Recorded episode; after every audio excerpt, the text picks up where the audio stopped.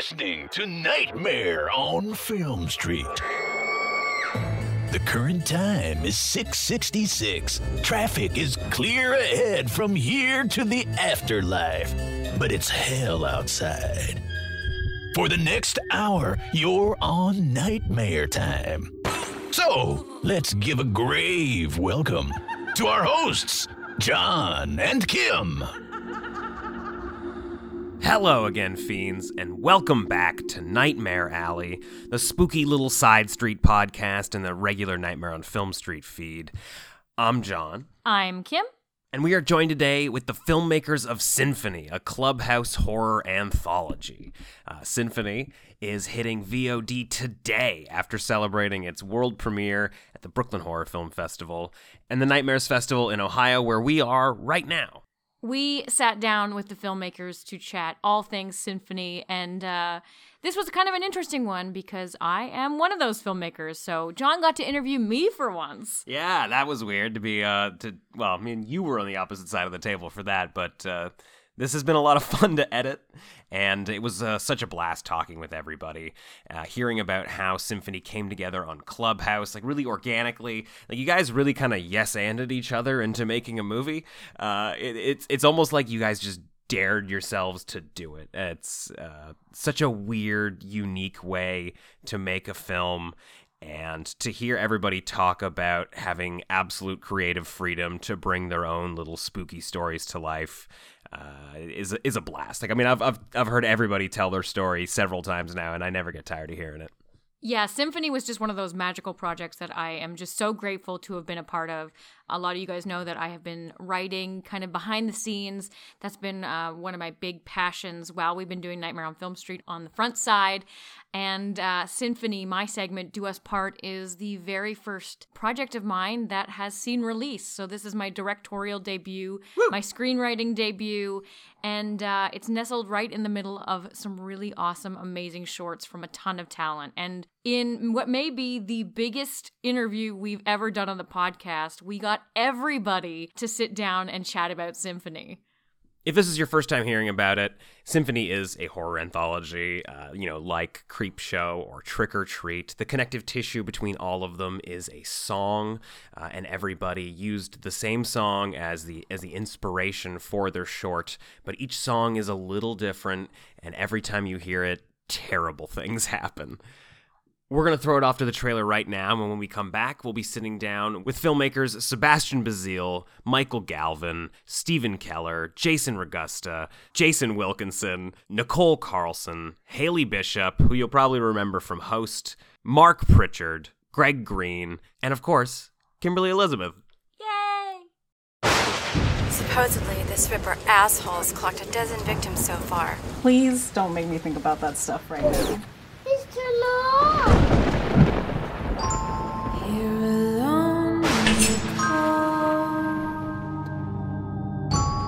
It's just me who hears you call. It's just the stuff.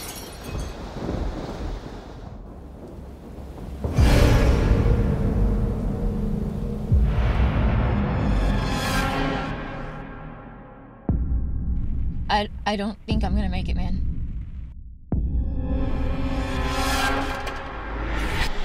Proper, are you okay?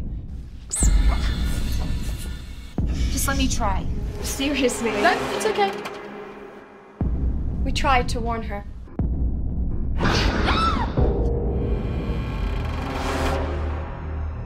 Perhaps it's time to head back.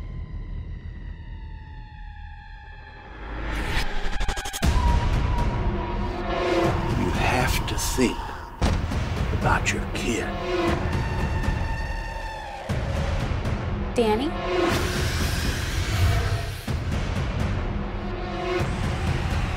I'm scared, Maya. Something isn't right.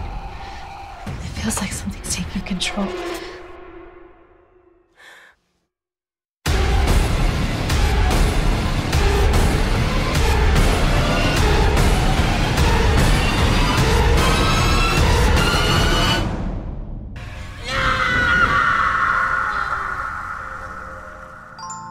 Here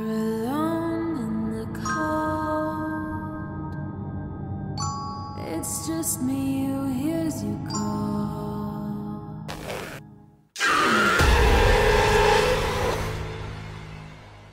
Well, thank you all so much for for joining us here in the podcast today. There's this is probably the most amount of people we've ever had in a recording session before. It's definitely the biggest podcast we've ever done.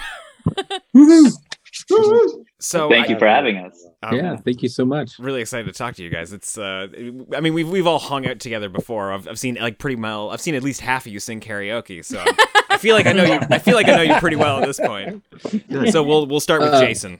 Okay. Uh, yeah, my name is Jason Ragusta. I'm a writer, director, and illustrator, and sometimes producer. My short was called Mother Love, and it's about a mother who has to uh, protect her son when this maxed clown-faced killer uh, invades their home one night. To quite, uh, well, we just say things escalate very quickly and uh, and in in quite a fantastical fashion. and Jason's done all of our artwork thus far. He's got the poster. It's fantastic. Yes. Thank you so much. Yeah. It was a pleasure working with all of your amazing imagery uh, on the poster and possibly secret uh, posters that we won't talk about now. Hey guys, my name is Stephen Keller, writer director of the segment Earworm. Earworm is the uh, story of uh, father son contractor team who are hired to help renovate a building, only to discover things aren't exactly what they seem. Isn't that always the way? oh yes, oh yes, things are always a little off. You know, sometimes a mold is just a mold. Uh, sometimes you know it's a brain parasite. You know how it goes. Just roll the dice. Yeah. Hello, um, I'm Haley Bishop. I am a writer, director, and the actor in Forever Young, which is about a woman who performs a TikTok dance at her 30th birthday party, which sends her to a demonic dimension to relive her youth in the early 2000s. And it is a comedy horror. So I like to bridge the gap between the two. So hopefully it likes makes you laugh. Great time period. Horrible fate. yeah. yeah. The worst time period, if anything. Hi, I'm Greg Green uh, in Nashville, Tennessee. And with my longtime collaborator, Wes Driver, we um, contributed a short film called The Keeper. And it's about an old innkeeper who hosts a family, a, a, a man, woman, and a child. And he can tell pretty quickly there's something very wrong in this family dynamic, but he has no idea just how wrong it is. Spooky. I'm up next. Uh, Mark Pritchard. My chapter's called Limited Edition. You can probably tell by my voice on the other UK chapter along with Haley. um, uh, the story is about uh, two women who uh, are trying to capture a moment in time, and um, the moment leads to interesting events between them. And we managed to squeeze in a 1957 Morgan, sticking to the original brief. Oh, is that me? That's you. Oh, I'm Kimmy. I uh, am a podcaster. Uh, I also wrote and directed the segment Do Us Part, which is about a couple who've broken up, but not by choice because one of them died. And uh, it's about them finding each other again. Sounds so sweet. In the middle of a horror. It is very cute. It's it's incredibly sweet. It's very sweet. It is. Uh, I'm Jason Wilkinson, the other Jason, writer, director, filmmaker based out of Portland, Oregon. And I wrote and directed a short called Tabitha. It's a character study on somebody doing something bad for a good reason. And after botched robbery, a young woman bleeds out alone in her car while being terrorized by a ghostly figure.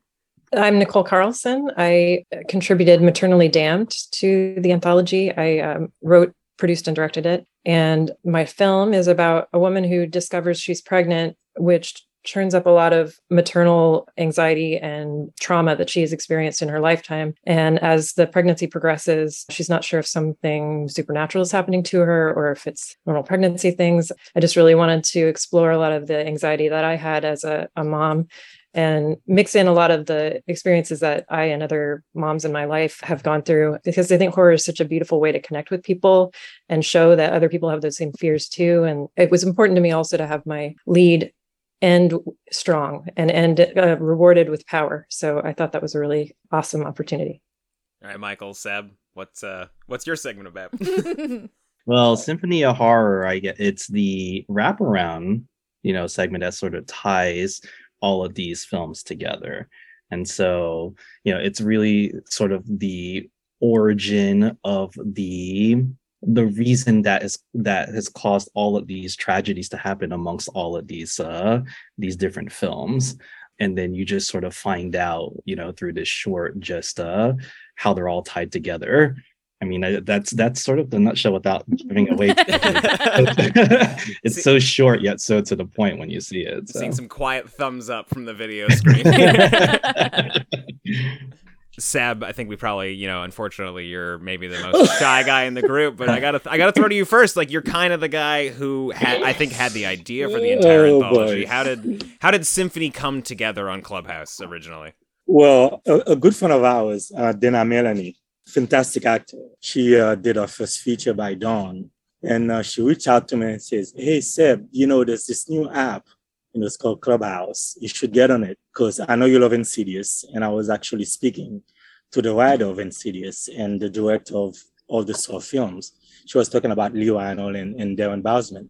So a week passed, I didn't get on it because I was writing, because Mike and I were in pre-production for this film that we thought we were going to be doing in Trinidad, and that I was going to be directing with uh, with writer. So I was mostly doing work on that, but I couldn't do much. I had writer's block, and I decided to get on the app, but it was like 4:30 in the morning, and I ended up in a room with Jason Ragusta, you know, both Jason, uh, uh, Stephen Keller, and and uh, Kimi, um, I think, and um, all the other guys, Hank, uh, aside from Haley and Nicole, because they came later on.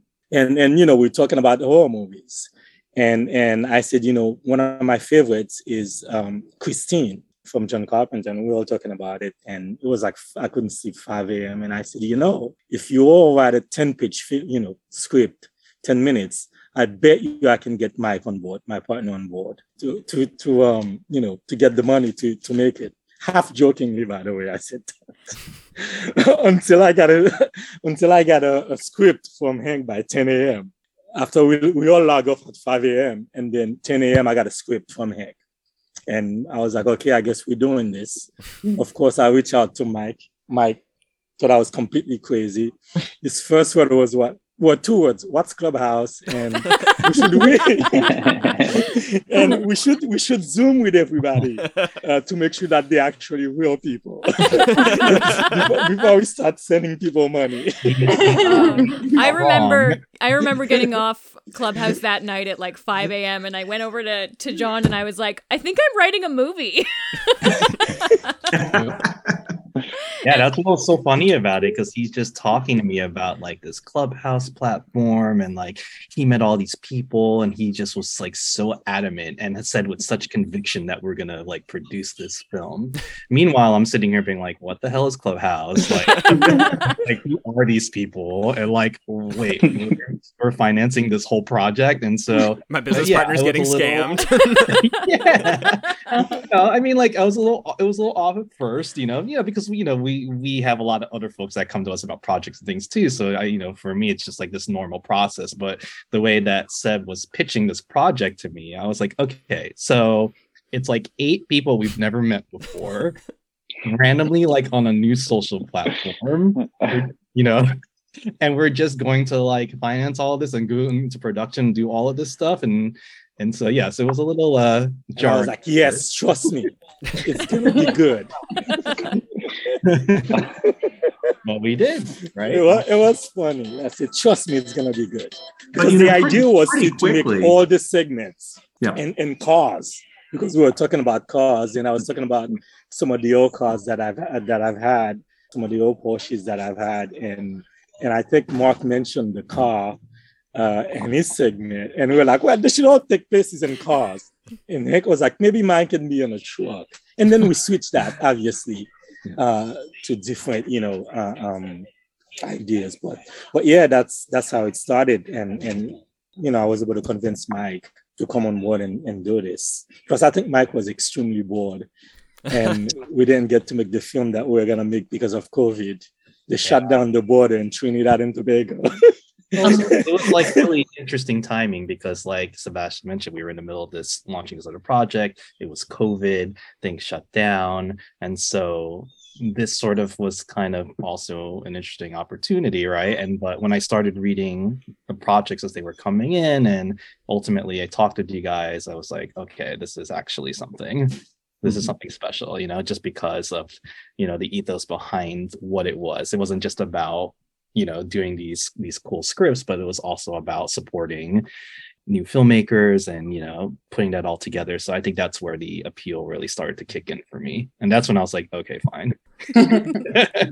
As covid shut down uh, so much of, of the film industry at this time i think a lot of creatives who are used to working in film or theater or whatever they're uh, you know any any kind of these these group uh, um, you know artistic experiences that you know a lot of them went to clubhouse and similar places to find each other and you know maybe didn't know what even what to do. And and while yeah yeah sebastian michael yeah they're right. This was a, a random group of people except for they had this affinity for um, horror films and independent filmmaking. And and we sort of found each other. There on clubhouse and, and we're all great friends now and and big supporters of each other. So um, there was um while there was a lot of randomness there at the beginning there was also pretty quickly there's a vibe between uh, the different creators and other folks folks that came around and and and really um, cheered us on in the clubhouse community. So it was I've, I've never really sensed that sort of energy coming together so quickly. It was really a, a fascinating time.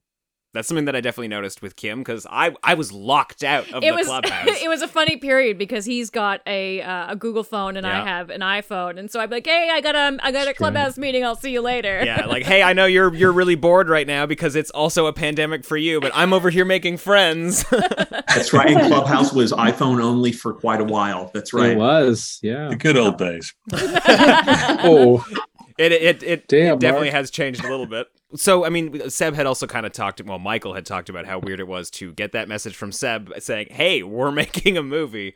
Uh, what was the general sense from everybody on this call when when they first sort of got roped into this? Because yeah, when when Kim just sort of burst through the door and told me that somebody was going to give her money to make it short, I kind of just didn't believe it. Similar. I think it was similar. look, yeah. It's I, I think it's we all, we had reservation. Well, I I didn't have any really. Seb I dove I right kinda in. Actually, trust. I just I felt like it was the right thing to do. I felt I felt that it was right, and I bonded with everybody, and I felt like I knew everybody. It's the same thing, you know, when when when Haley and Nicole uh, uh, came in later on, and and I was really sort of kind of like I was like, damn, I wish I'd uh, you know Haley was in that room as well. And then fortunately, uh, one of the film, female filmmakers ended up dropping out because she had a, a I think a death in her family, and we we're like, okay, so I think that's where we get Haley. Mhm. Um, so I called Haley and I said, hey, you remember that you know what we talked about? I think we can uh, bring you into the whole thing. So I didn't have any reservation. I just trusted in the process and the filmmakers, especially after reading the scripts. And I was like, okay, so we're actually doing this. And so I felt, but look, I, I don't think any of you guys actually believed us until we started.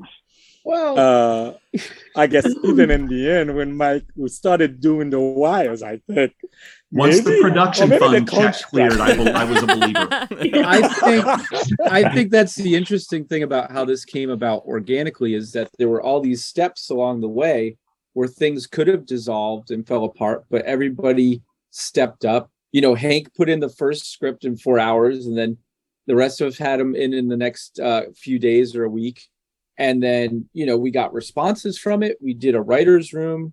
We got notes. We turned around the notes and got the scripts approved. And then, so there was a whole checks and balances process where both sides, I think, could see, oh, this really is going to be something.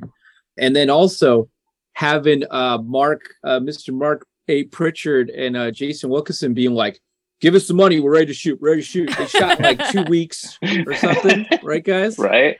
Yeah. Yeah. But I, I mean, I'd like to add that I started getting relieved when I got a, a side email from Mike saying, Hey, have you directed anything before? And could you show me it? I was like, Oh, good. Okay. There's some some logic and sanity here. And um, I was lucky enough to have a couple of things to show. But that attitude, that that we're going to finance it and we're going to be responsible for taking it to the market for you. I can't tell you that that's that kind of courage is always going to get my best response. It's It going was to get me to cash magical. In Yeah. every favor Yeah. I've got and, Yeah, and well, really lean into it.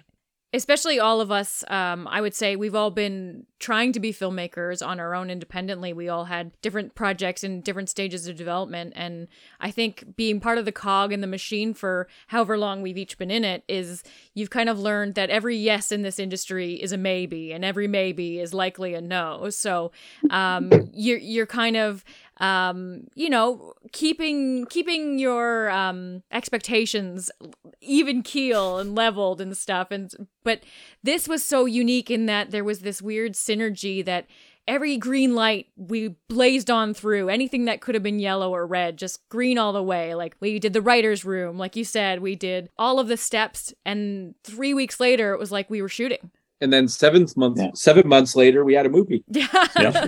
Yeah. It's pretty unheard of. Yeah, it's pretty crazy. And I love the connection of like of Nicole and your film, Jason. Like that's how she came on. They met her on your set. And that's just was- a brilliant story. it was crazy because um you know nicole had approached me i think through clubhouse or instagram she might have i think she was uh, working with somebody who i knew and she reached out and she kind of asked for like a mentorship session to talk about horror because she was doing her first horror film I- forget if she asked her if i asked her i just told her like we're shooting if you want to you know be, i think she asked to be a pa or something and then she showed up and i'm looking around at my crew and like half of them are just sitting around the whole time and I see this like blur, and it's Nicole doing like the job of 12 PAs. She just works so hard on set. And I think she really caught the attention of Mike and Seb on there. And then I'll let you guys tell the rest of the story because the rest is is is something you guys know about specifically that I don't. So Oh, I mean, it was, you know, Seb and I were trying to make all the productions or as many of them as possible. And I, you know, I, I remember we were on your set and I remember meeting Nicole and, you know, how impressionable she was. And, you know, I think in that process, I we were shooting way into the night, as we know. I think Sebastian was like already passed out in like the first hour. he was asleep. We covered him in was coats. exhausted. And I Yeah. was like, all right, I guess I got to keep it going then somehow. So I'm there, you know. And I, and I remember seeing Mike uh, last shot of our of our day, which was the coolest shot in the in the short. We just look at each other and we're like, yeah, we were both awake. yeah, because we were also sort of in the second half of the production leg, if I remember. And then I, I I remember Nicole was talking to me about her short, um, you know, and it was going to be her first short, and you know, asking for you know advice and things like that. And you know, I was curious, so I said, sure, you know, I'd love to just take a read, not really thinking much about it. And then I remember, I believe we were flying to Ohio for Stephen. Yeah, we read it on the plane. And we read it on the plane. And I was like, oh, I was mm-hmm. like, okay. Like at first I was like, oh, this is great. Okay. And then I think maybe an hour later in that plane ride, I was like, wait a minute. I was like, we're doing like this anthology right now. And like, this is kind of an opportunity. Like, I mean, the, the issue I had at the moment was like the anthology was getting long just because we just had all these people, right? Uh, because there were some other folks that were part of this that you know uh, we ultimately didn't include. But I just kind of had this moment with Sebastian, and I asked Sebastian, I was like, "Hey, what would you think if uh, you know we offered Nicole to be part of this anthology? Because I think it actually would fit really well. I mean, one, I did feel like it was it was a little too uh, dude bro heavy at the moment. so so especially like I mean, you know, thank goodness we had Haley come in in place, but I was like, it's still like you know, large majority like men, and so It was just Kimmy back then. Kimmy was the only, Yeah. only uh, lady back then. Yeah, because because uh, um, if you guys remember, um, Sabrina had dropped out because she had a death in her family, and she didn't think that she could, um, you know, she could um, make it. Look, I was look, we were very impressed with the script, and I think we both. I think Mike, I was dozing off. I think Mike kind of woke me up in the plane and said, you know, we should tie this into the wraparound story in a way and make it last. I And, could uh, not believe my dumb luck that that all is kind of one thing It after the wasn't other. wasn't luck, Nicole. You worked very hard. And Oh, thank you. Nicole, you Thank you. had you had kickstarted yours. You were going to do yours as a separate project already, so it was kind of just absorbed by Symphony almost. Yeah, yeah. I so I was working with a coach who was teaching me just the financial aspects. I've made a lot of very small projects, but this was like uh, prove to yourself, Nicole, that you can get out there and start meeting more people and bring it to the next level. And so that was the goal. And I was listening on Clubhouse and I heard Jason, and I'm like, oh my God, this guy, he's got the experience. I just need to know. I need to pick his brain. He's like amazing. So I looked around on his Instagram and learned a little bit more, and then um, gave him a call. And he was so generous with his time and and advice. And then to go on his set, and I got to meet a lot of really amazing people that he knows uh, that were there working and asked them questions and it was wonderful. I also met baraka another filmmaker in our, our group and um and just the camaraderie there and the energy was amazing. And um I, I just was like chit chatting constantly about my film at the time. So if you're in my sphere, you're probably hearing about whatever it was. So uh, um, yeah, it just feels super, super lucky to not only have met Jason and, and his team, but incredible luck to be pulled into this um, this thing. And yeah, I had no idea about any of it really. Um, and so when they're talking about, yeah, we're going to be you know, shopping for distribution. I'm like, okay, I don't know. we'll see what happens. I hope so. Um, by the way, no one should be surprised that the hardest working person on Jason's set, learning the fastest, is a mom. Okay. Oh. The, you, I yes. wasn't surprised. It was don't called ever Mother underestimate the mom. The short's literally called Mother Love. So, yeah. you know, I think it was totally. keeping to the theme rather nicely. Yes. Yes. It was an absolute honor to do mm-hmm. to be on your well, side. And thank you, Nicole, for all your hard work because that blood wasn't going to clean itself up. she was doing everything. And there was, was a, there was a, you put a lot of it on the uh, on the on the screen intentionally. I was like more floor and on the more. walls. Just if it could come out of a hose, it would have been there. but we did we didn't have the budget for that. But next time, I learned you wax the floor first to protect it. There you go. Always learning experience. that's, that's a good tip. I mean, if anybody's going to give you a run for your money, Jason, on the blood, I would say Jason, other Jason, you had quite a lot of blood. Oh God, for sure. We had a we had a blood pact between the two Jasons. Yeah. That's what it was. Man, this is getting punny. I don't know. yeah. Welcome to Nightmare uh, on Film yes, Street. I, uh, I I ruined a car. Wow. Really? And, and, and, then traded it in two weeks later with no problem. okay. Crazy. They didn't ask any didn't questions about the stains. yeah. Yeah. They didn't say a dang word. They didn't say shit. They didn't Sorry. call the police. Wow. Yeah, no. I didn't no, even know that. That those are the things. Yeah. Those are the things I gotta know so I can talk about them on interviews. yeah, yeah. It was I I I had it detailed. Mondo. yeah, yeah. Uh, I had it detailed and couldn't get the stains out of the floorboard because we pumped a lot of blood in there, uh, fake blood. And um, yeah, I took it to the dealership two weeks later and uh, got a brand new car. nice. Wow. And so, did you? Um, you had a bunch of appliances. I, I don't want to talk too much about them, but there were some really cool special effects. Can you speak yeah. on those a little bit? Yeah, I'm really good friends with one of the hardest working special effects artists you'll ever meet. Um, her name's Christina Cordum. Her and I have been best friends for a long time, and I grew up as a creature kid and loving that aspect of makeup and knowing what practical effects or the value of practical effects over digital. I like digital. I like them to enhance, but I'd rather feel it and you know get my hands on it rather than than uh, CGI it. So uh, yeah, we did some camera trickery. There's a, a, a cool shot that I'm proud of that I'd never done before, and we did some camera trickery, and uh, uh I think it turned out well. I think it. I think it seems natural to to jump over here to to Stephen for a half a second while we're talking about special effects because unfortunately somebody couldn't make it to your set last minute and you kind of got stuck becoming your own special effects uh, expert. Yeah. So at the last possible minute, I had a whole bunch of things kind of all go wrong at once. I had a producer attached to the project who was also going to do special effects for me. She's like, Yeah, I can get you locations. I have all these like connections. I'm gonna set you up. You're not gonna have to worry about anything. It'll be great. I'm like, awesome. So like day of or like a couple days before, the location falls through. So I gotta find a new location. And then day of, disappears. I have to do like all the special effects myself. I'm I don't come from a makeup background. I come from construction. I build movie sets, things like that. And like also at the same time that I was working on this project, I was also building sets for a Netflix film. and so so it's like, okay, work on set all day. Uh, I have a couple days this weekend to make this thing happen. I'm going to, I'm going to do that, and then back to work on Monday. yeah. so she doesn't show up. And I'm like, oh crap, what do I do?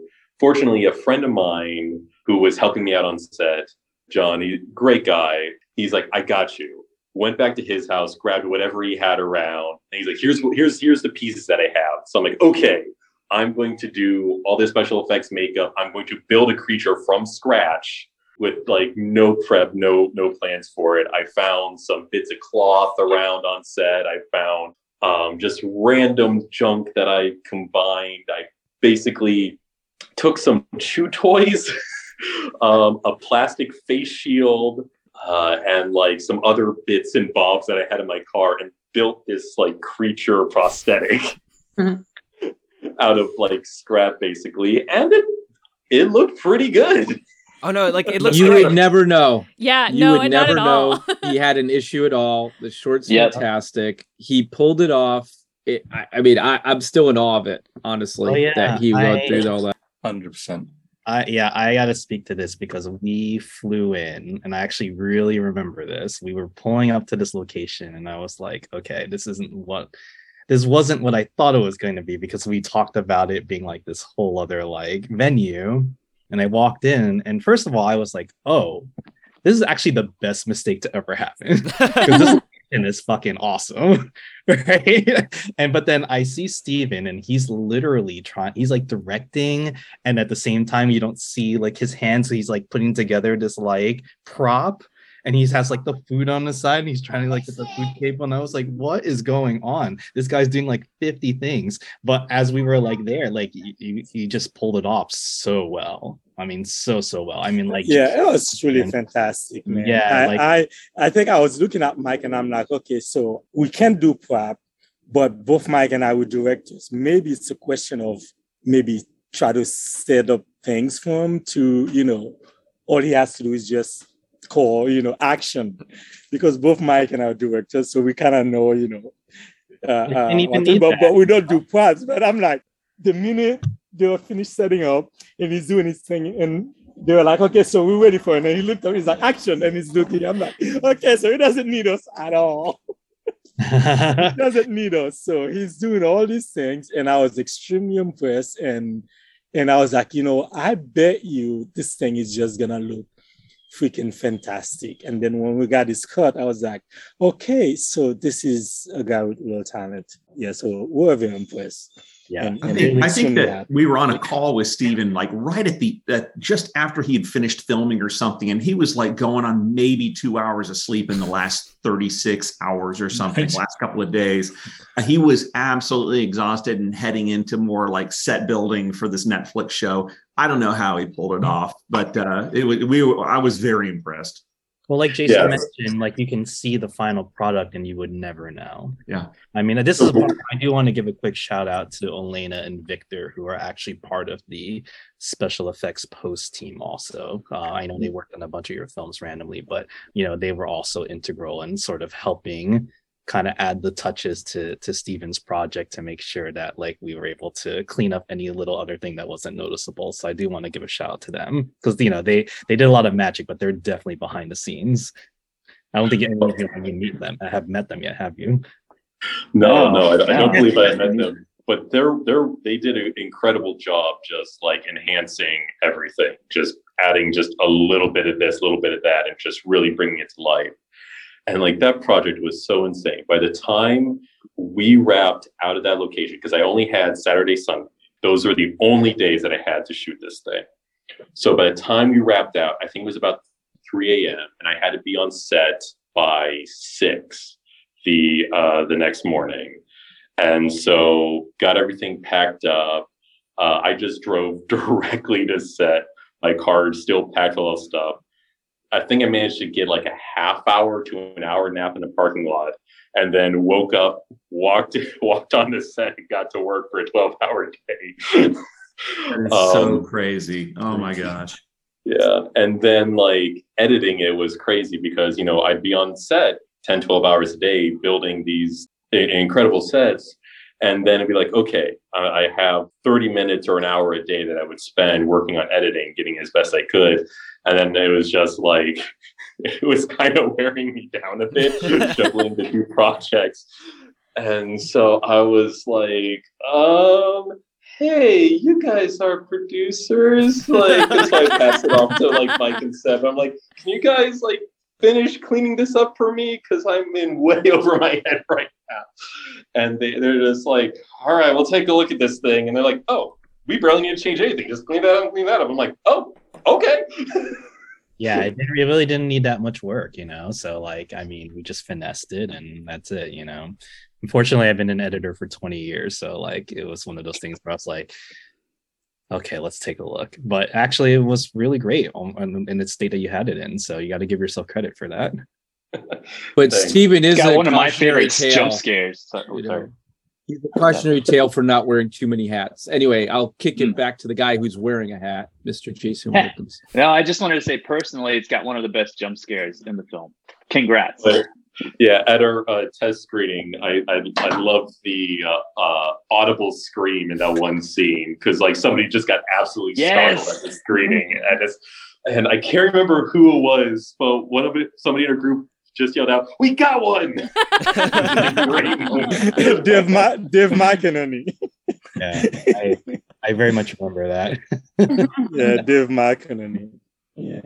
And uh, in you know, in terms of the anthology, it's it's followed up by by your short, Haley, uh, "Forever Young," which has like such a cool fucking premise. I, I love it. It's it's so funny too. Uh, was this an idea that you had already had before you were approached for Symphony, or was this something you just came up with once you heard uh, that you know everything was based on a song? Yeah, I got really lucky actually. I think because um, uh, I think everyone in the group kind of knows Judd Shepard, uh, who has been uh, was in the room originally uh, when when all the conversations about symphony happened, and so I've uh, worked with Judd, and I've known Judd for a really long time. And as soon as he heard that there was these guys that were looking to fund some short films, I had in lockdown, like many people had done, um, I tried to spend some time just writing because I had finally the time to do it uh, and also the stress to do it, but you know, the time to do it. um, yeah, I wrote this a bit ago, so probably isn't as uh, applicable now, but it was the time when TikTok was really blowing up and all the teenagers were on TikTok. And then I started to see all my friends who are in their 30s on TikTok doing the dances and doing all the kind of things where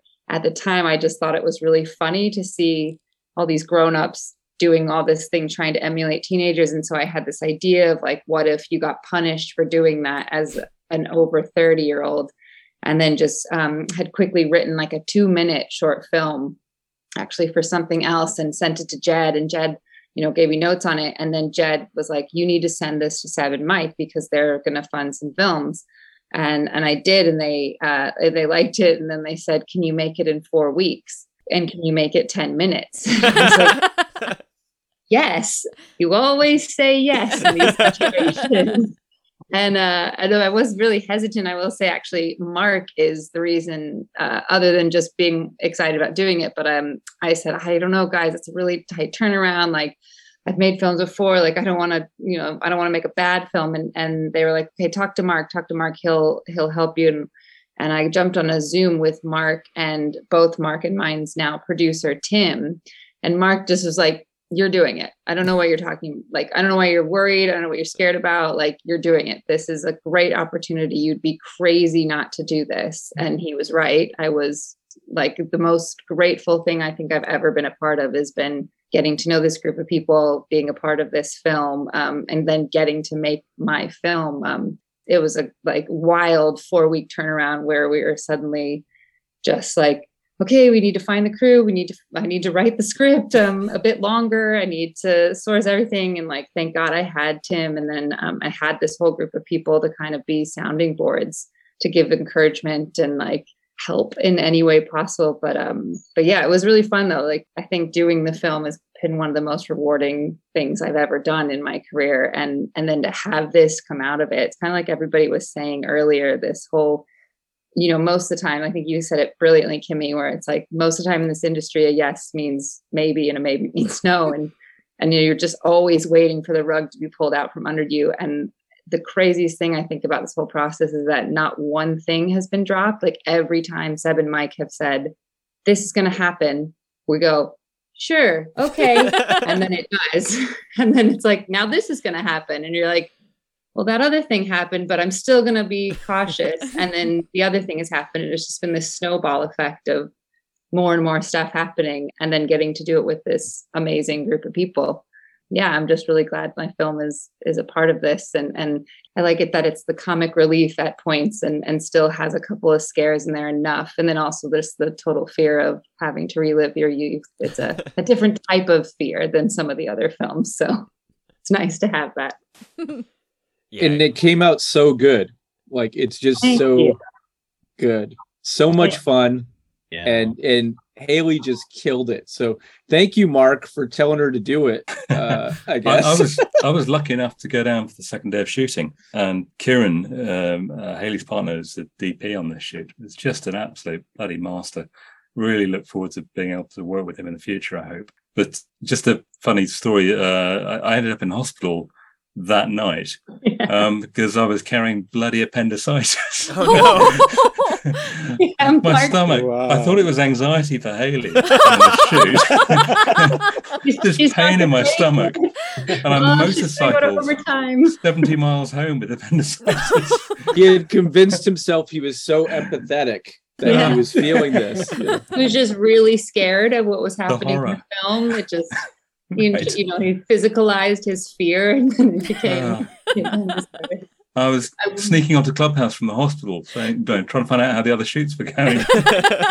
we were very worried about you. Actually, we were like, "Wait, Mark has what? What?" We were- I, I didn't know. I didn't know until I got on on Twitter, and that's when I was actually starting to get on Twitter because I, I, I mean, I don't have a big presence at all on social media. I think after we actually made this little anthology of ours, that's when I actually got more followers. I had an Instagram for years I didn't use, or maybe didn't really know uh, how to use it. And then I got on Twitter and then I saw Marcus in the hospital. I was like, what? what do you mean he's in the hospital? I'm glad you uh, mentioned uh, Haley's DP. Uh, if am I re- correct in remembering that you have a really you have a really long shot, like a really long continuous take? We do, yeah. And uh, we this film starts. I mean, it's not a well, it's not. I won't say what it's about, but we we've got like a two minute, I think, uh, one take in the beginning, which Insane. I I will say I I don't think I could have done the film without my partner because you know having access to your DP twenty four seven really helps, especially when you don't have uh, when time is not on your side. Um, so you know, highly recommend date your DPs, guys. It's just it comes They're free. D- DPs, DPs, editors, or graphic designers, and you're in Yeah. good shape. That's what you want in your partner. it's, it's, it's a truly fantastic, fantastic uh, uh, shot in the beginning. Uh, and that look, I, I wasn't on set, and and I don't know, you know, how many takes you you did, but it's just quite beautiful. Uh, look, the whole thing is beautiful. Everyone is uh, uh, segments is just beautiful in its own way. I, you know, I saw uh, uh, J Dubs. I'm like, damn, it's like the coloring was just breathtaking. And then I saw Kimmy, which was sort of kind of like off white, and and it was just a beautiful thing. And Mike and I were sitting and watching all this thing, and I'm looking at Mike. Mike was like, I think we might have something here. Oh yeah, that was one of my worries. You know, when you aggregate so many people together that you don't even necessarily know at their technical level, right? And so, you know, I, I was like, oh man, are these films going to be all over the place? Like, how much work are we going to have to do to like kind of normalize them? They, um, you guys really brought it. You know, I'm I'm really proud about that. You know, I, I think there was just really one project, uh, you know, that didn't really fit at the end of the day. Not not, not you guys, obviously, but like, uh, but you know, it really kind of worked so well, so together. So I'm really happy about that. That seems to be And so then- much of the challenge of this kind of project is that you you want to have the you know different voices, uh, you know this this good collection of independent voices, but you have to meet certain levels of quality and and and, and just technical specifications that have to match enough to pull together such a project. So to me, I mean, you guys were taking pretty pretty extraordinary risk in taking on this entire project, and and it worked. And you've got yes nine you know new voices of horror i think is, is how the marketing copy uh, copy phrases it. Um, but yeah that's a, a pretty extraordinary feat and and a whole lot of it. I'll just i just want to say you know like from a technical standpoint um, what you guys needed and and had to achieve at the end was a little bit beyond my experience in in videography. And so yeah we we had to rely on on michael in particular uh, for a lot of just understanding the specifications and talking with some of our the technical people on our end who are doing the, things like the color timing and, and things like that to uh, to be able to deliver what you actually needed so we we were very much relying on michael in particular for that And also, I think all that extra time he had on his hands, not having to fix all of our shorts, he put into that amazing trailer, which uh, Yeah. paid off, I think, for us. Uh, he did such a beautiful job with that trailer. And and what's Yeah. funny is online, the reaction to the film, you know, we had some great stills from like Marks and J Dubs in the first Fangoria thing that got released. And I had done like a pre-pro poster. And everybody's like, okay, this is interesting. We got something interesting here. But when the trailer dropped, everyone's like, oh my God, they might have actually made something decent. Did you guys actually that's make a movie? yeah, like, wow, this the- looks like a real movie. That's the It's also first, first that's time. the thing we got from um, Paul Davidson because when Gray saw the trailer and Gray actually went into his office and said, "Hey, I think this thing is real," and and I don't think uh, I don't think they, they heard about it, but did they actually believe it until they saw the trailer? And and according to Gray, Paul was like, "Holy fuck, this is cool." I know you're gonna cut it. But, oh no, we won't cut it. The horror Paul was podcast. like, Come on, You can swear all the fuck you want. Uh, That's the thing. Like, yeah, what yeah, the fuck not? Yeah. Like, projects don't Let's all go come around the table and say a swear word.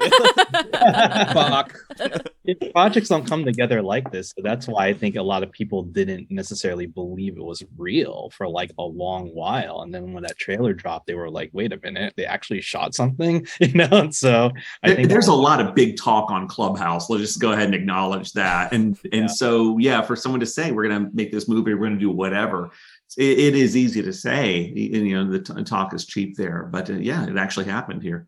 This is such a beautiful project because like like you mentioned earlier kimmy like it's all organic you know we just kind of ran with that. I mean if you work in this industry you know there's so many gatekeepers you know it's a hyper risk averse industry like no one wants to give people chances. So something like this where it was a lot of like first time filmmakers you know it's it's it's a very hard pitch for most people. So I think you know it's like Seb mentioned earlier. We just decided to embrace it and just kind of go with it and see you know what would happen. And you know, fortunately, here we are. Right.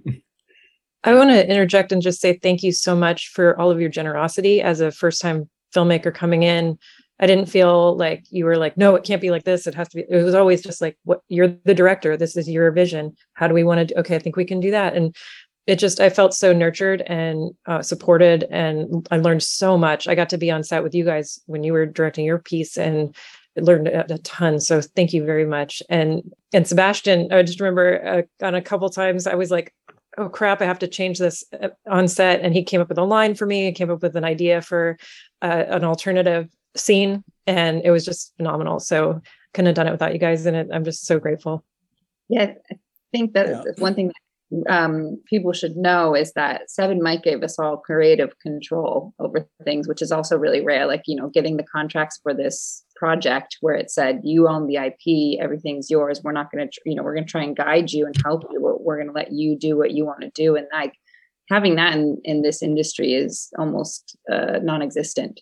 So, you know, I think everybody can say that we're all really grateful and feel really blessed that we got to make the films we wanted to make um, and we're given this opportunity and and and to have the chance taken on all of us is is really rare Yeah, and like every step along the way, they proved themselves worthy of the trust we would put in them. And you'd think it'd be like the opposite, like we got to prove that they can trust us. Well, no, they they were establishing Mike and Sebastian from the very beginning established that you know we could um, we could count on them uh, to be here for us and support us and yeah to ensure our creative vision. Even in even in things like again like the coloring on our individual pieces. I, I remember remember interacting with mike on on the color the color timing. And and while i know it needs to fit in with the overall look of the of the piece he, he was concerned that in changing maybe some aspects of the of the coloring or, or some final polish on it that it might not be exactly what what Wes and I had in mind for the piece. So we had good conversations about that. And really that degree of of trust and support is is pretty extraordinary. Now there's there's been a lot of talk around the table here about the beauty of the project, but I gotta say if, if there is one like ugly story, it's definitely yours, Greg. And I don't I don't want to spoil anything about it to anybody yeah. that hasn't seen it yet. But can you can you talk a little bit about about writing that story because it's kind oh, of sure. fucking dark, man. oh, thank you, thank you. Well, you know, I have a, a you know, I love horror fiction, and I, I, read a lot of horror fiction, and am very inspired by that. Um, and, and I love horror cinema. Um, you know, one of the films, uh, especially during that time, that I was so impressed with was Anything for Jackson by um, uh, Justin Dyck and Keith Cooper, uh, and uh, I loved that they had a, a, a, a, just something that was unique. They had a relationship between two older people, um, and and it was just such an interesting take on a horror story. And I thought, man, what if, I had an older couple in a horror story? What would I do with it? And and how would you really uh, use the drama in their relationship and in the situation. And, and so I pitched the idea to my longtime collaborator, Wes Driver. We've been writing stuff together for over 30 years now, went to college together.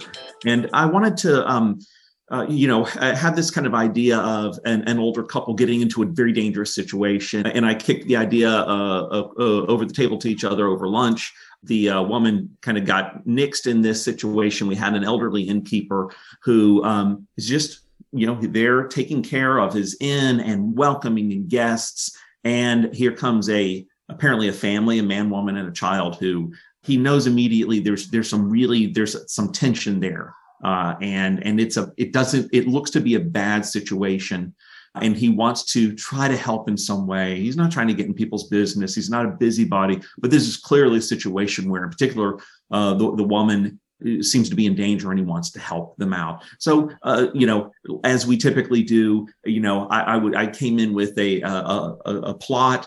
We developed the plot together. I wrote a draft. He wrote a draft, and then we kind of rewrote together. Uh, and we have done that in particular for theater and for film for a long time.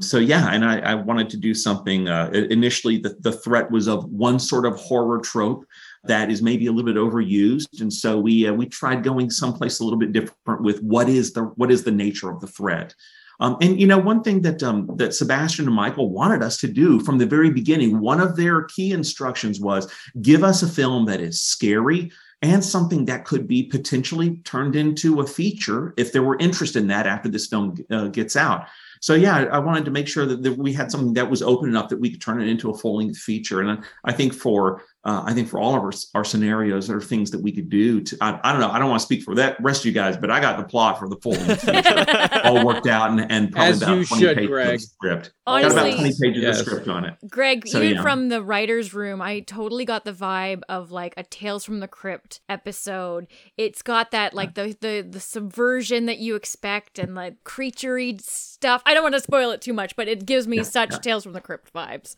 Oh, thank you. Thank you. Yeah, me Yeah. too. What what I loved about it was, look, one of the best and hardest things to do, you know, as a writer, it's misdirection. I mean, you can try to do it, but you have to be able to do it well. When you do, when you can pull it off, uh, it's a wonderful thing. Look, I love horror movies, but I'm not so much into the whole just the jump scare and all this stuff. To me, is if it can be a really good comedy, Forever Young, a really good drama, you know, The Keeper or or or any of the segments, right, without the scare, that's when you have something good, right? The scare is just the icing on the cake kind of thing.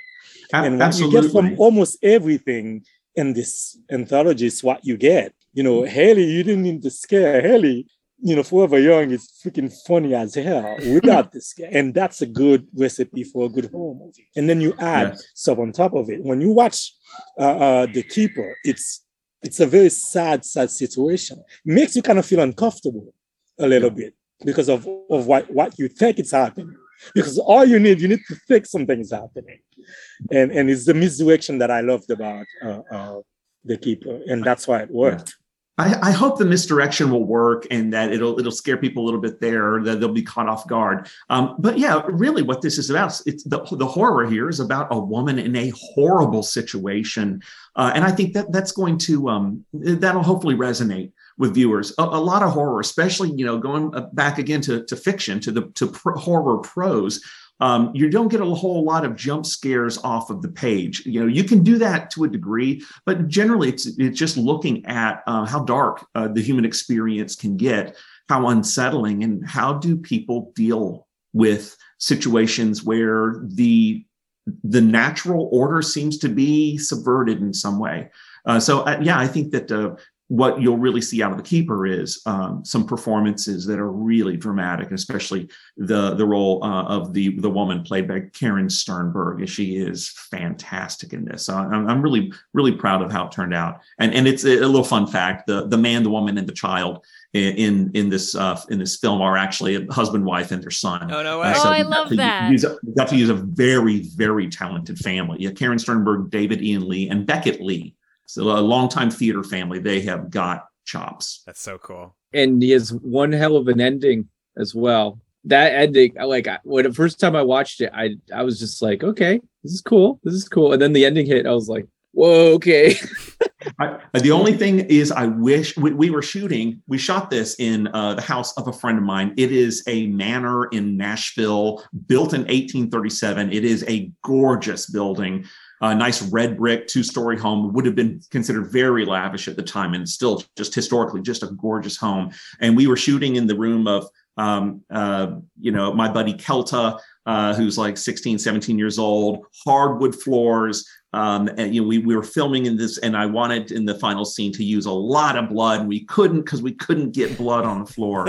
um, but uh, I think for for what we were able to do safely within the the parameters of this actual historic home, uh, I was pretty proud of how it turned out. And we did have a we were really fortunate to have the Academy of Makeup Arts in Nashville come in to do Wow. uh, special effects, blood, and, and and just the regular makeup for the rest of the actors. And then it was their faculty members, uh, and also just some like some you'll see in in, in the film. There's some um, special effects going on, and uh, so we were able to work with their faculty, and they're very talented students who staffed the production and were there for the a couple of weekends over which we shot doing uh, doing all the makeup work. They were just a joy to work with. So, like a lot of these kinds of productions, and and our uh, similar experience in the theater world, it's a it's a big family effort and there's just like nothing as wonderful as um, like taking the lunch break and and everyone sitting around together and just talking and eating fried corn on the cob. I don't know if you guys had that anywhere else but this is nashville and we had fried corn on the cob.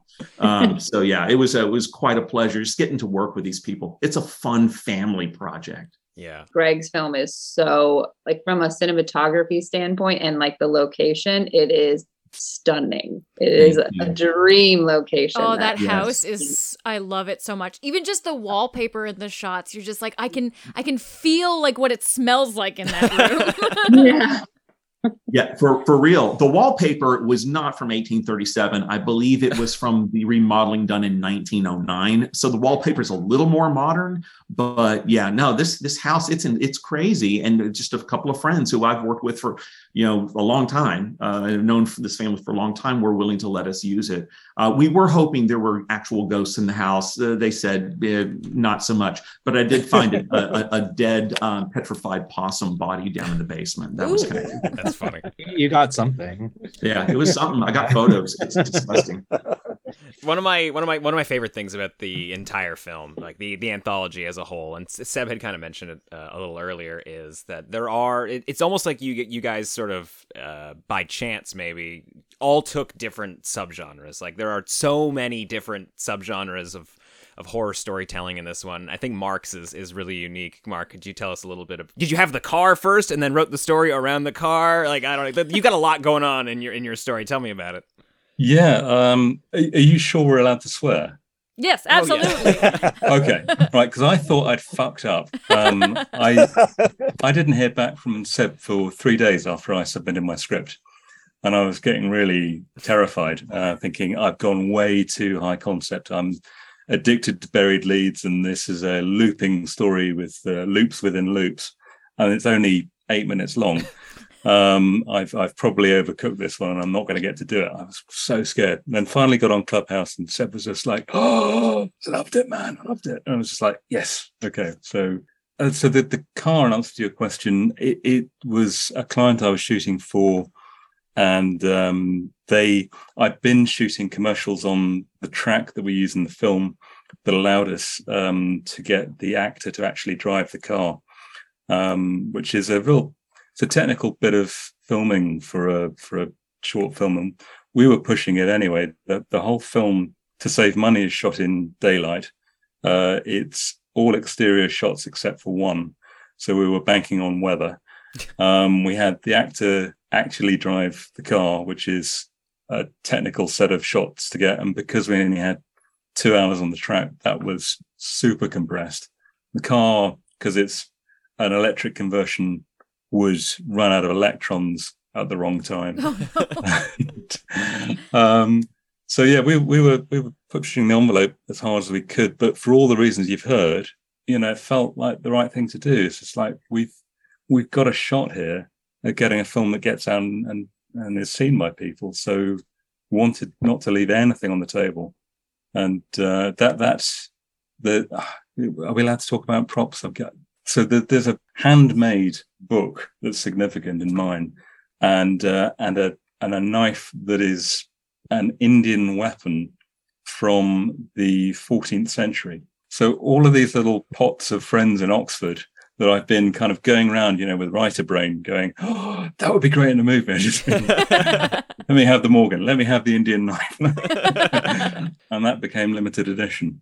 And, and to add, the, the added stress of having to keep these these objects and especially that vehicle safe on top of making all of getting yeah. all of the shots within a certain amount of time that's a whole lot of stress i mean you must have had certain parameters around use of that vehicle in particular very much so i mean i i joking aside i i, I take all the the safety of that stuff extremely seriously if i hadn't been experienced at directing camera shots, I probably uh, camera car shots, I, I, probably wouldn't have gone for it. But um, uh, we we had um, multiple briefings and people on the track, and um, uh, people taking great care and plans and first aiders and things if if anything went slightly awry. And we were also um, driving the car fairly slowly. We were kept keeping it in with a certain ratio so that it couldn't do all the speeds it's capable of. Mm. Um, so we're tilting things in our favour.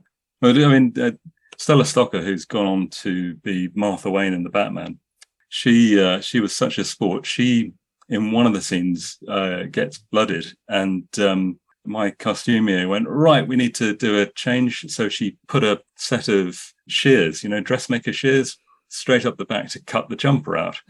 And this is on day two on the, the last set of sequences uh, on a remote farm, not near any shops, and she went straight through the mic lead. Oh no! right. so um, luckily, my my crew could see that I was at that stage in the day where my brain was exploding because I was trying to craft the edit as I was shooting to make sure I had absolutely everything covered because we were not going to get the car back. We were not going to get the property back the actors were going to different jobs. Reshoots and pickups were, were not possible. So the crew was so good they didn't even tell me. they quietly went away, swapped mics so that we got the dialogue from the correct actor. But the, and I only found out about two days later. That's that's how you know you have a good crew on your hands. Right. Those are keepers. And Mr. That's Tim Woolrich, our, our producer that we all share now, because he's he's that good. Oh, Tim is Tim, Tim, Tim is like a super producer. He's He really is. He's it's look, not all producers want to deal with the script. Not all producers even want to read your script. But Tim is like uh, Tim is like Mike in a way. Well, Mike is like super, super, super because he writes, he directs, he produces, he does land producing, he edits. So, so Mike and Tim, those two guys are like, you know, wi- with Mike, uh, I'm I'm not quite sure what I would do uh, uh, without Mike uh, when it comes to all those things. Because there are a lot of things I don't want to do. I, I don't want to know. I don't want to know things about budget. I don't want to know what things cost. I, I- I just want to read Uh, scripts and produce. Until Mike says, uh, "Oh no, that's like, look, if it's up to me, I would give all of you guys everything you ask for." Until Mike says, "Yeah, we can't do that. We might, we might have to save some money here." It's Mike, like Seb's, Sebastian- Seb's way sounds pretty nice. We should try that. Hey, Se- Sebastian is the id, and Mike uh, Mike is the super ego. I think in this, you know, in the company. Mike is the super uh, producer filmmaker. Uh, Well, I have to make want- sure we, I have to make sure we still exist at some point. so. There's just No, just one last point I want to make. Yeah. Um, my my cinematographer Andy Roger has um, been with me through several shorts now, and God, the- the good cinematographers will school your directing if you listen to them and and let, listen to their their pitches for shots and and the approaches you're going to take. This guy changed uh, a Blackmagic with some electricity to make it more like a, an Alexa LF. And if you're if you're lucky enough to see limited editions part Sinphony, if you're listening to the podcast, just check out, particularly on the driving shots, but the shots around Oxford. I, I didn't fully see what this vintage lens we were using did until we were in the screening in LA after after Comic Con, which is another story. Um, uh, the the movement um, that's going through the depth of field uh, in in the wind on the farm day on the second day, I, I honestly I, I cut it and I didn't know it was there. So you know if you can get a person who uh, between cinematographer and your directors who who share an aesthetic to help you tell a story and can use that craft to to just pick those moments with with characters. You'll, you'll see moments between Donna and Stella that still give me goosebumps, and I've seen that film more than anyone. Then that's that's large part down to my DP helping me tell the story. Um, sorry, I just wanted to chuck that in there. No, that's great. Yeah, I mean, I, th- I think there's two things we've learned today on this call. It's that uh, you need to give people creative control, and you marry your cinematographer, right? Mark, Mark, Oh, when do you marry yours? well, no. So Lucy, Lucy, my other half, she she catered for the thing, but she also I mustn't forget this. She was a cast member. We we got to the end of the second day and forgot about a cadaver. and I don't want to give too much away because it's going to actually give it away. But the dead person towards the end is is my girlfriend standing in. I'll I'll pass the baton on now. Who is also the karaoke cha- champion of oh San Oh my God, Diego yeah. from our trip He's to San phenomenal. Oh my god. Incredible. amazing, amazing. That's fantastic. She's now a rock star, guys. She's in. She's She got a band and everything. She's in a band. Oh, She's legit. awesome. no shit. I believe it. She's been legit. People just know now. That's what's up with Lucy. That is true. So- That is Right. true. Well, Kimmy. I think we're coming to you, aren't we? Well just actually piggyback on the on the giving credit where it's credit's due. Um a lot of my short is thankful to john as well because he he was a first and first assistant director but he also was our covid safety operator and he was also our oh fetch this because we forgot to bring it officer. And honestly i couldn't i i couldn't have done nearly as much as we got done in the two days we shot without him just running around and fielding like every single thing that came up. At one point, the the police were called um, because we were we were in another one of like Canada's lockdowns where there was no gathering or anything except for small business operations and film. I think was limited to like twelve people at that point, and we were in like a, our small town filming and the police didn't even know the rule. And so john is there with like his his screen shield on and his like his temperature logs and all of these these documents being like no no we can film here we can film here while i'm in the other room literally shit setting up a shot. Like it was it was hectic and crazy. And uh yeah you gotta you gotta have your spouse with you i think I mean, I'll, I'll Yeah, take the- I'll the take the credit, but mostly all I did was like get people coffee and, and shoo the cops away. That's you know, that's the, just shoot the cops away But that whole uh, COVID safety officer, that was brand new. I mean, how many months had any documentation even been out there or any recommendations from the Screen Actors Guild or whomever? How long had that stuff even been out there? And so you have you have this suddenly this role that needs to be represented on your films. Uh, and and yeah, you got to have someone to go and learn that. That's a that's a real task there. Um, so yeah, it's uh, uh, you you you have to admire the flexibility Yeah. uh, and ingenuity of especially a small production company where there there's no extra budget for that. And I, I wasn't supposed to do it either. We had a friend who was who is a paramedic who just couldn't make it. He was supposed to be there that day, but you know, work called during a pandemic, so he had to go in. Um, but yeah, it was you know, it was, it was you know, we, we pulled every favor we could. I'm sure like everybody here on this call, post production and you know and and production. Like we had friends just holding lamps, other people you know painting bananas so they didn't look like they were fresh. Like we we, we pulled in every favor we could. Wait, is that a credit on the film, Banana Painter? I- I'm gonna look for that. I think it was our makeup artist. It Yeah, was well, a family yeah, our friend. makeup artist when she wasn't Yeah, doing that makeup. should be a credit. my fa- my favorite credit that I've seen on uh, on a movie is Shark Wrangler, and it's in a movie that Yep. has no sharks, and that's thanks to that Shark Wrangler. I've, I've wrangled I've wrangled llamas on on sets, and I've also wrangled seagulls. Oh, and there's a trick to that. Actually, wow. If you throw down chunks of bread instead of little pieces, they hover in frame and they don't know what to do with it. They're like Oh. looking at it. And I got seagulls to hover to frame once. It was pretty funny. Damn, Nicole, you're not kidding. Like we're just learning stuff from Jason nonstop today. Right? This guy. Wow. That movie is called Birdemic. You don't Oh, you were on Birdemic. oh, we need to get Jed here. I'm a- Jed is an EP on Birdemic too, and I make fun Right. of him. he cracks up. I am not affiliated with Birdemic. oh man. Well, thank thank you all so much for for taking the time to talk to us today. I can't wait for the world to see Sinphony, to see all of your hard work. It's an incredible anthology, and it's coming out at the right time of year. That's for sure. And Yes, who uh, actually thank came up you. with the t- you know symphony, not symphony? It's S I N P H O N Y. Who actually came up with that title? I, I never found. We out. kicked we kicked around titles for a while. I think We kicked around it was- title for a while, and then I and then I said I think because it's it's sin, you know, she's sort of kind of like I don't want to again, I don't want to give it up. But There's an evil see- presence. There's an evil presence you know, that threads its supernatural way kind of thing, and I feel like it's it's it's all sinners sort of kind of like thing, and because of the music element also, Yeah. that we felt like maybe the music should you know should be uh, uh, should play a big part of it again not giving it up and i felt like music and evil we put that together then you know and, and yeah, it was and- Seb that said it finally. He was like, We're gonna do this. yeah and, and you know mike he- and i and we sat he- with he dave and it. we wrote the song Yeah. yeah. mike and i would would the song the lyrics for it Yeah, And we actually- did pretty good because there aren't a lot of other symphonies out there. There's like this music thing. Oh, That's another So- shout out we can give real quick is to David, David Fesley. David. Thank you. Yeah. uh yeah it is He amazing did a great job.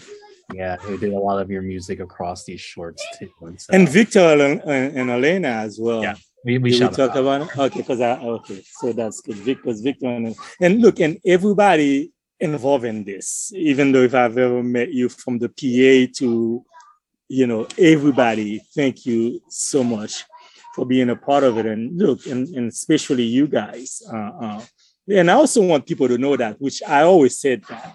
I don't. I, I want people to know that it's not like we we gave you guys like tons of money.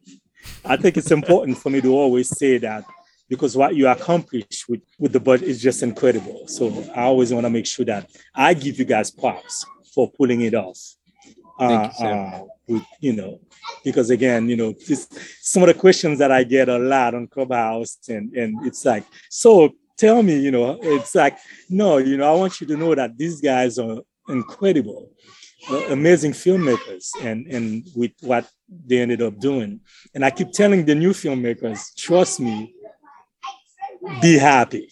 uh, uh, uh, They're getting a lot more than we did, so they should be happy.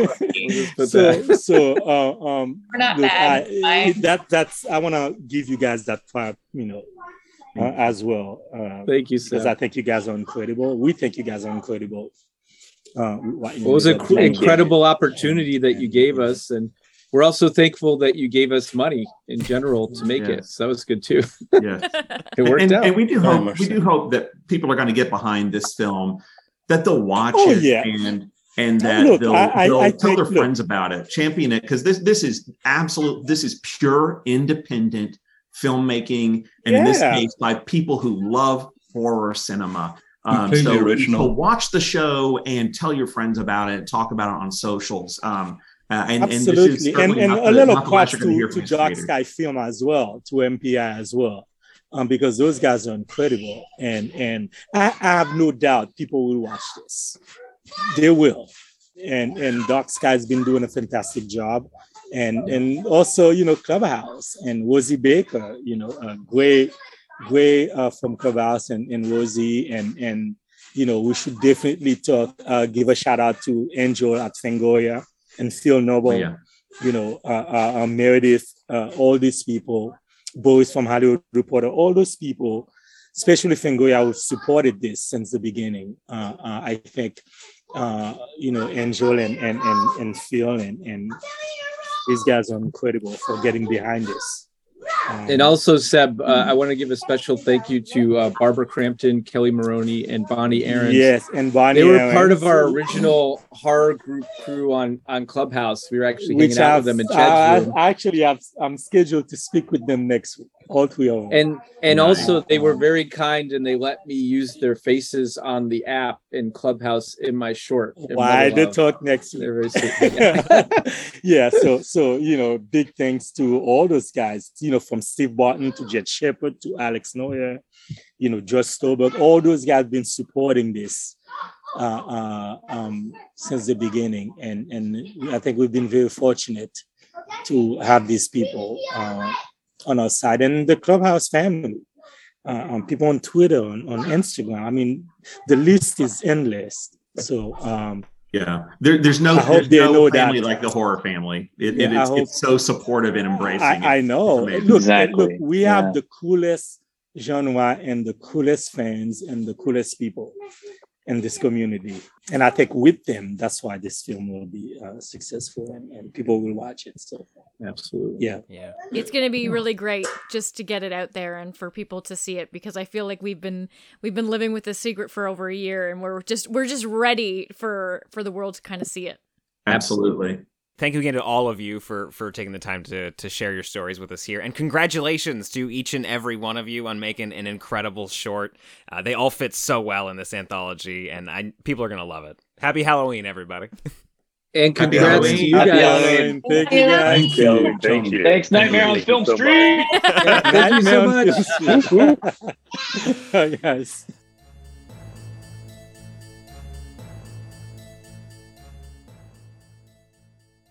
Thank you again to all the filmmakers behind Sinphony for taking the time to chat with us and share their stories.